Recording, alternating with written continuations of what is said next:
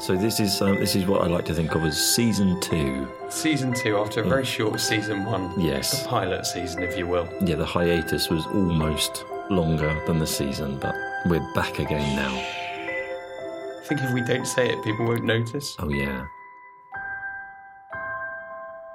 So we're back anyway, aren't we? we are back. Yeah, we're, back. Lots has happened. Lots of things to um, talk about. Lots to chat about. And um, I've missed doing this. Yeah, me too. Actually, We've just both been really busy. And I, I suppose we've, we've come to the conclusion that that is going to happen sometimes. yeah.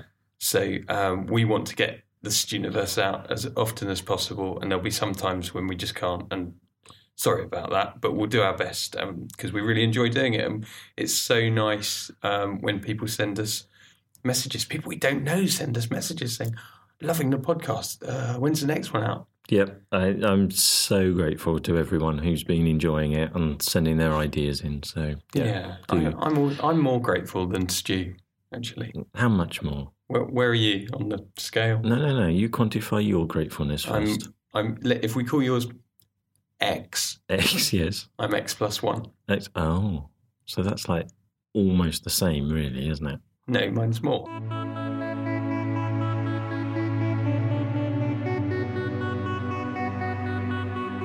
If you had to give us the 30 second what's been happening in the universe, would it be? Oh, yes. Go. Imagine, I tell you what, let's Oh, do it like yeah. the news at 10. Oh, I'll right. do the I'll do the gongs Okay, you Big do Ben. you do the gongs. and you um and then you do each one as a headline. Okay. Just quick stuff. Is that okay? Uh, yep. Okay, here we go.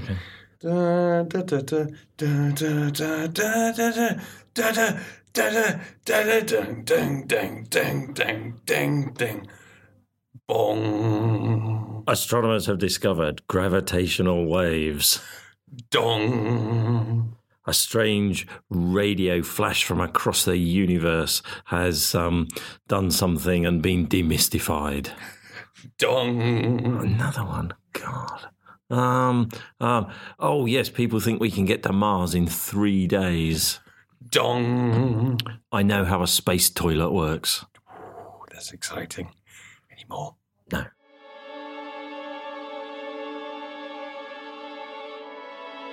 It's that old favourite, that old chestnut. It's becoming almost a regular feature, isn't it? Gravitational waves. And hold on, is it our old friend Lisa, Lisa Pathfinder? Not in this instance, actually. Oh, okay. It's um, it's a completely different uh, ground-based observatory called LIGO. That's not as exciting, is it? Uh, it does have massive laser beams in it. You've got me. Yes. it all just happened. These signals that we thought were there, these gravitational waves predicted 100 years ago by Albert Einstein, have now definitively been detected. So it is quite, quite extraordinary. I mean, it's genuinely groundbreaking. The story that goes behind it um, is that a number of these um, gravitational wave observatories have been built around the world. They need to measure disturbances. These gravitational waves themselves are about a thousandth the width of an atomic nucleus. Oh, okay. I thought you were going to say a human hair. No way, much smaller than that. Much smaller than Yes. that, you idiot. when they turned the equipment on in sort of September of last year, they were just getting ready to begin the final checks and to start taking data. And they'd spent um, about a year upgrading the equipment. And so they were all ready and they were hopeful of seeing something you know, within six months or so. right. Uh, they saw something even before they'd started taking their real science data, a really, really big signal and unexpectedly large, um, it, which is why it was so obvious and, and so soon to be discovered. And in the analysis of this, um, the only thing they can find that really fits this signal that they've seen is the collision of two black holes, and each of the black holes is about 30 times the mass of the sun. And now they're one combined um, black hole, about 1.3 billion light years away. So Super black hole. It is a yeah. It's a it's a it's it's a it's a puzzling size for a black hole. It's something that's called an intermediate mass black hole, and we know how black holes of a few times the size of the sun are formed. They come from exploding stars. And then at the center of every galaxy, you see supermassive black holes, which are millions to billions of times the mass of the sun. But this sort of um, you 30 to 100 to 1,000 times the mass of the sun. Uh, we know of a few of those kinds of black holes, um, but they're, they're very rare, they seem to be, and we don't really know um, how, they, how they form. So to see these straight away um, is, is fantastic, actually. It is, as I think I've said before, it's like having a whole new sense with which to um, observe the universe. So we've we've got sight sussed, you know, you see the light and all the other radiations, um, but now to be able to detect these ripples in the space time continuum, the gravitational waves, it's like adding sound into the mix as well. So uh, the way we look at the universe um, is just going to change completely. I mean, this is this is Nobel Prize winning territory without question. You do look very excited. I am genuinely excited about this. Actually, yeah. I mean, I ran the I ran the Guardian's live blog that day, and it was just you know, it was thrilling. There'd been quite a lot of leaks leading up to it, so we pretty much knew what to expect. But even so, just the actual announcement um, itself that yeah, this was true. The rumours were true. And one of the reasons for the, the, the rumours leaking out is because the scientific collaboration that's worked on, on the LIGO Observatory is about a thousand scientists. So it's, it's pretty hard to keep all of them quiet. but the other thing, of course, is that they did it absolutely um, scientifically correctly, and they had all their results peer reviewed by others before they announced them. So again, it's another route for leaks to happen, but it does mean that everything's been totally checked through. So this one is not going to go away, and the signal is just so obvious that it, it's it's it's clearly um, a positive detection. I'm going to say something now that might sound, well, stupid. Surely not. I reckon it's possible. What does this discovery mean for us? I know you said about giving us that new sense for understanding the universe, but on a practical level, The honest answer is is it's not clear yet what this could do for us, what this um, will help. We are seeing these minuscule distortions now in this space time continuum. And the space time continuum is this mathematical construction that Einstein um, invented with which to understand the universe. It's like a framework. And we just don't know what the reality of the space time continuum is. We know we can uh, describe it with mathematics, but we don't know what it is. But now that we're actually seeing um, things happening to the space time continuum, these gravitational waves, maybe the continued study of them will show us uh, or give us clues into what space time truly is. And that's really where all our progress in fundamental physics reaches the stumbling point. right. Every time you try to go deeper than the theories we have, one way or another, you always end up just running aground on the fact that you don't know what the space time continuum actually is. Is it particles itself? Is it something else? Is, you know, what, what, what is it? And so this gives us another route into that. If we can understand that, obviously, every time we've understood something, atomic structure, for example, electronics has given us electronics, things like that. You know, we've always found a way to manipulate it and use it. Mm-hmm. And so, you know, understanding the space time continuum will inevitably lead to us doing new things, new technology, new engineering, that kind of thing. Maybe even all the big science fiction ideas you talk about, uh, you hear about, such as warp drives and anti gravity and, and things like that. You're speechless. Yeah, it's, it's just it's it's huge, isn't it? It is huge. I mean, quite literally. Yeah. Well, and very small. And very small. Tiny.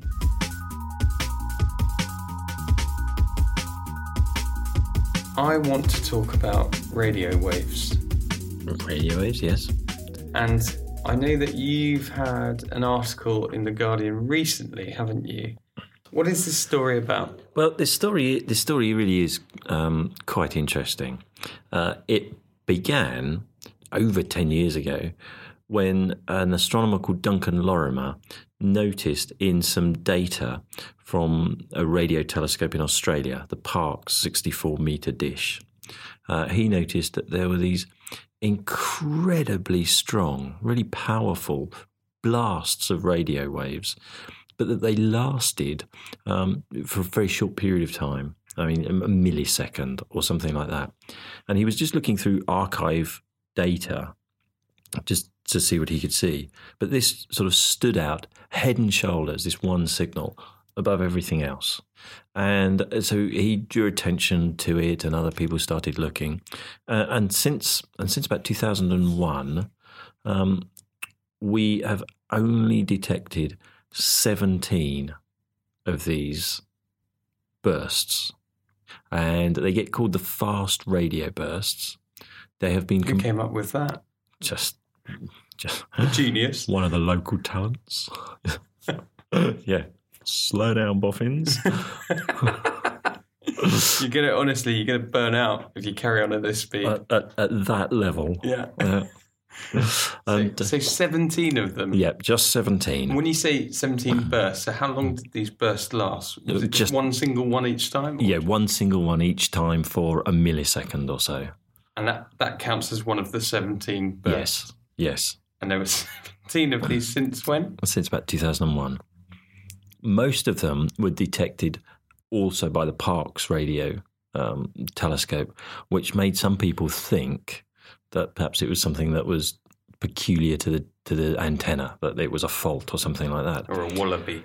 Well, in fact, when they went looking, they found other um, radio bursts in the Parkes data that looked like they might be these fast radio bursts, and so they, uh, but and there were many, many more of them. Um, they called them, uh, oh, what is it? They gave them a, a, a rather strange name, peritons. I don't know why they called them that.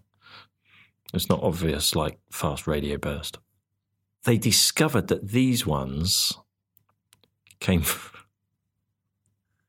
came when they heated up their lunch in the local in the microwave ovens. and, and if if they opened the door before the clock had ticked and uh, the magnetron had stopped, as they opened the door, a little burst microwaves affected, uh, you know, hit the dish, and uh, and and made a spike that looked like it was some kind of massive interstellar catastrophe. Okay. so is it possible that someone has had scrambled egg 17 times since 2001? or like an alien in a distant galaxy has, Yeah. has, has made scrambled egg. Or a wallaby? Or no. The majority of the fast radio bursts were just seen in archive data. But then they saw another one with a different telescope, so proving that these are real things. And they managed to sort of rig up alert systems so that when the telescopes um, picked one up, it would it would send out an, an, an email or a text to astronomers and other observatories around the world, and they could instantly sort of try and locate it on you know and see what what was there. The result that was published this week was of the 17th burst, which had been localized. Other telescopes had pinpointed it and found that it was in a distant galaxy. And they'd, more than that, another radio telescope had been able to see a really faint sort of radio glow that persisted for about six days after this initial big burst of radio, um, and that that looks very similar, in fact, to the kind of signal that you get from uh, colliding um, neutron stars and black holes, so tiny dead stars. Uh, these are not the gravitational waves; these are electromagnetic rays that, that come out. But it makes it look very much like these fast radio bursts come from these colliding dead stars. But the important thing, one of the key characteristics about the fast radio bursts, is that as they travel through space, and they come. This particular one came colossal distance, about six billion light years, mm-hmm.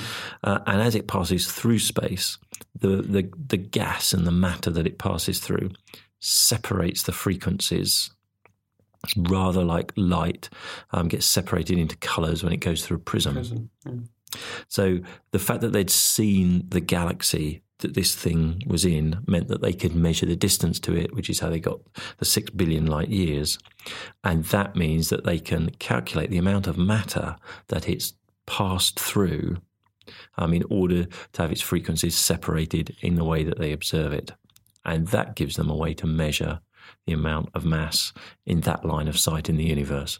So as we progress to finding more and more of these fast radio bursts and doing this with them, we'll be able to weigh the universe. This is what I reckon happened in Australia. Hey, uh, Mike. Yeah. Mike, can you uh, come over here for a moment? Yeah, what's what's that, Glenn? It's probably called Glenn. Uh, what, have a look at that. What do you see on that piece of paper there? It looks like a, uh, a very uh, minuscule, very short radio burst. Yeah. I tell you what, Mike. Yes, Glenn.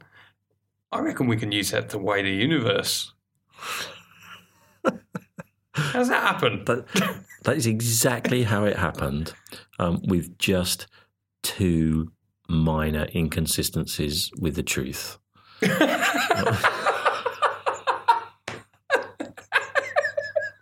ah, blasted wallaby. he's, he's opened the microwave before it's finished. You'll probably see that appear on the graph. I'm leaving you, Glenn. That's we've gone into soap territory. We, anyway. we are doing more of these recreations for definite.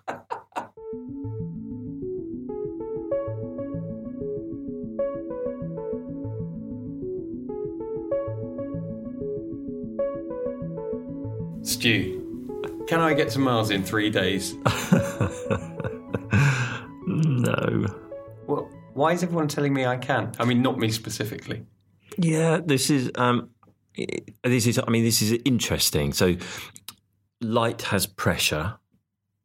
Uh, the Japanese actually have done this. They um, unfurled a great big silver sail in space, like the inside of a crisp packet, really, but ginormous, and sailed on the, the, the pressure of the sunlight to Venus.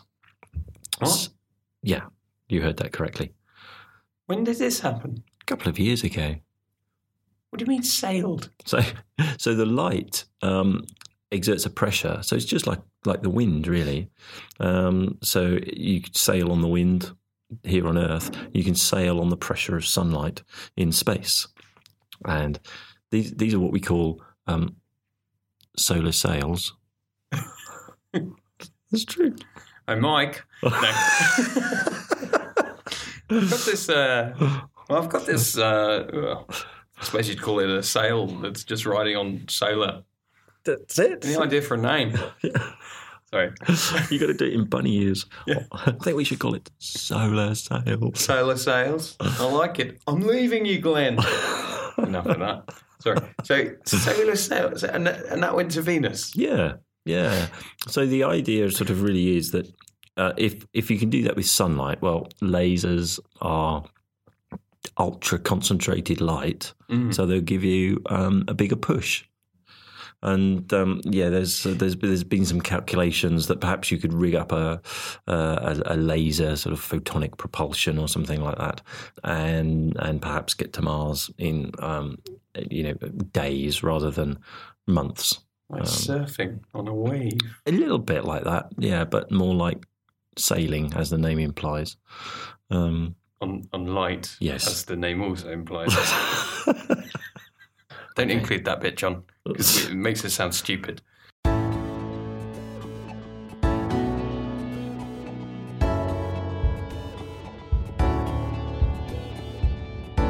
You made a rash promise oh, in our last podcast, didn't you? Yes. Yeah. I did. What was that promise?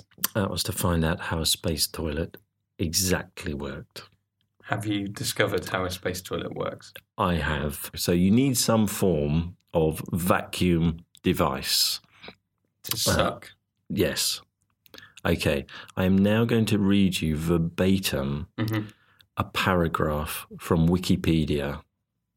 The male urine receptacle is a plastic funnel two to three inches in width and about four inches deep. A male astronaut urinates directly into the funnel from a distance of two or three inches away.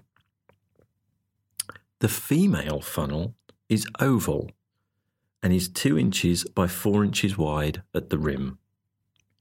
Near the funnel's rim are small holes or slits that allow air movement to prevent excessive suction.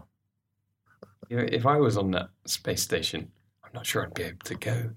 I, no. I couldn't be doing it if there's a vacuum going. That wouldn't help.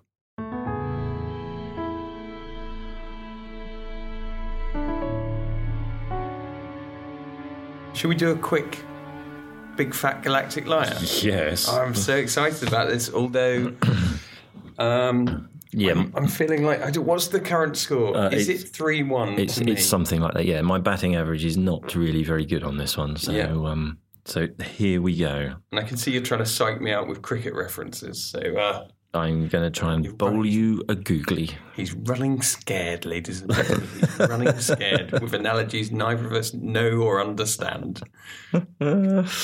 okay, so here they come. Big fat galactic liar.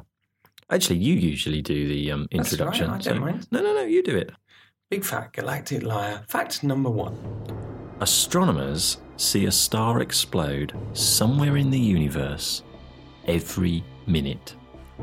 Start, explode, every minute. Fact number two. The largest volcano in the known universe is on Mars, one of the smallest planets. And big fat galactic liar. Fact number three. It is colder at our moon's south pole than it is on the surface of Pluto. Wow. Okay, so fact number one is um, an astronomer, not presumably not the same one, sees a star explode every minute. Correct. There are a lot of stars out there. I know that to be true. There are a lot of astronomers out there. I know that also to be true. Um, I, I think that sounds quite. I think that sounds quite plausible at the moment. Largest volcano in the known um, universe is on Mars, one of the smallest planets. That sounds plausible to me because it's a kind it's a rocky planet, isn't it? And so you know there absolutely could be a volcano there, like one of these big gassy giants. Correct. Yep. That's Which, by the way, I could have been described as on Wednesday evening. a gassy giant. Yeah. it was terrible. Yeah, I've witnessed this a couple of times. I didn't. I don't even know what I ate. Well, I Just can't get over- everything. Yeah, well, I suppose. Yeah, I did eat everything. I don't know why I'm not losing weight. I'm leaving you, Glenn. No. Um, so that. So I'm trying to think. Where else could you see? Um, there are other planets that. Are there other planets that aren't?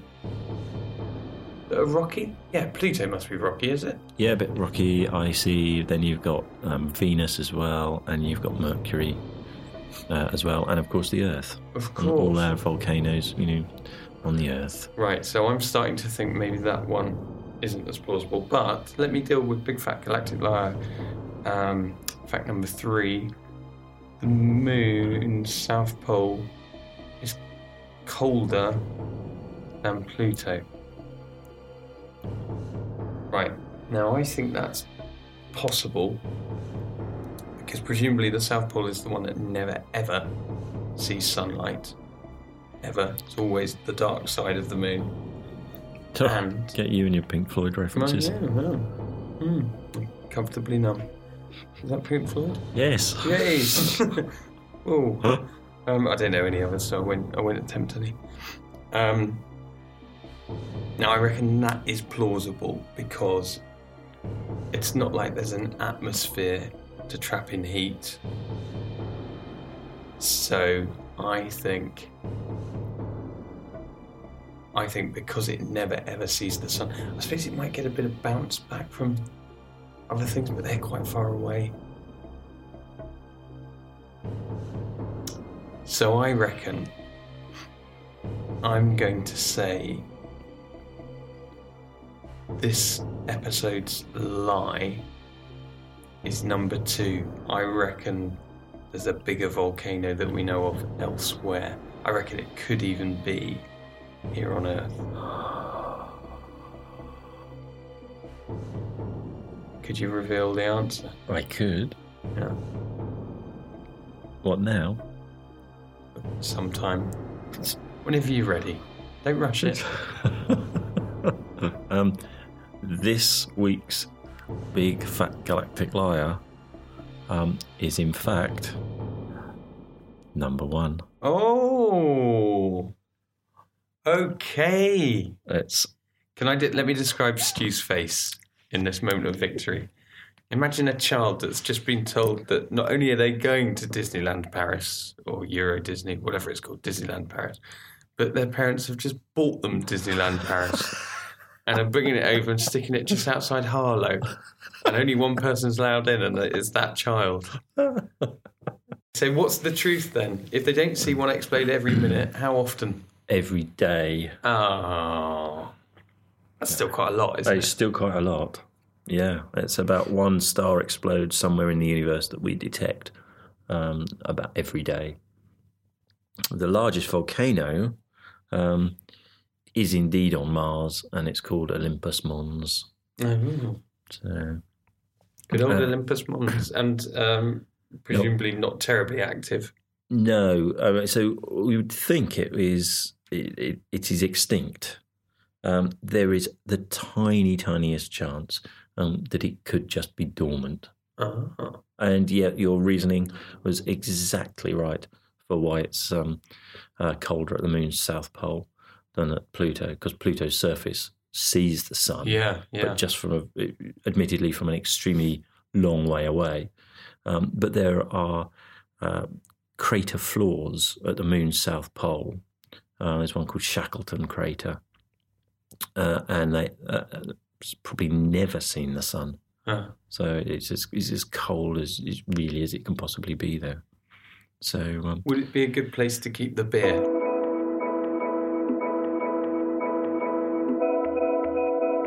That's another Stuniverse. Uh, it's done, done, Yeah. dusted, put on the shelf. Yeah, so this episode has been edited by John Shearer, who also provides some of the music for our podcast. So thanks, John. As ever, if you've got something you'd like to say to us or a question to ask, you can tweet us. You can tweet me at I'm Mark O'Sullivan, or one word, no apostrophes, or him, Or him you. at Dr. Stu Clark, D R S T U C L A R K. Yeah, so you can send us a message and we'll happily try and answer any questions. Thanks so much for listening. Keep on telling people about it, and um, we will speak to you again. Barry, your turn Very soon. Bye. Bye bye.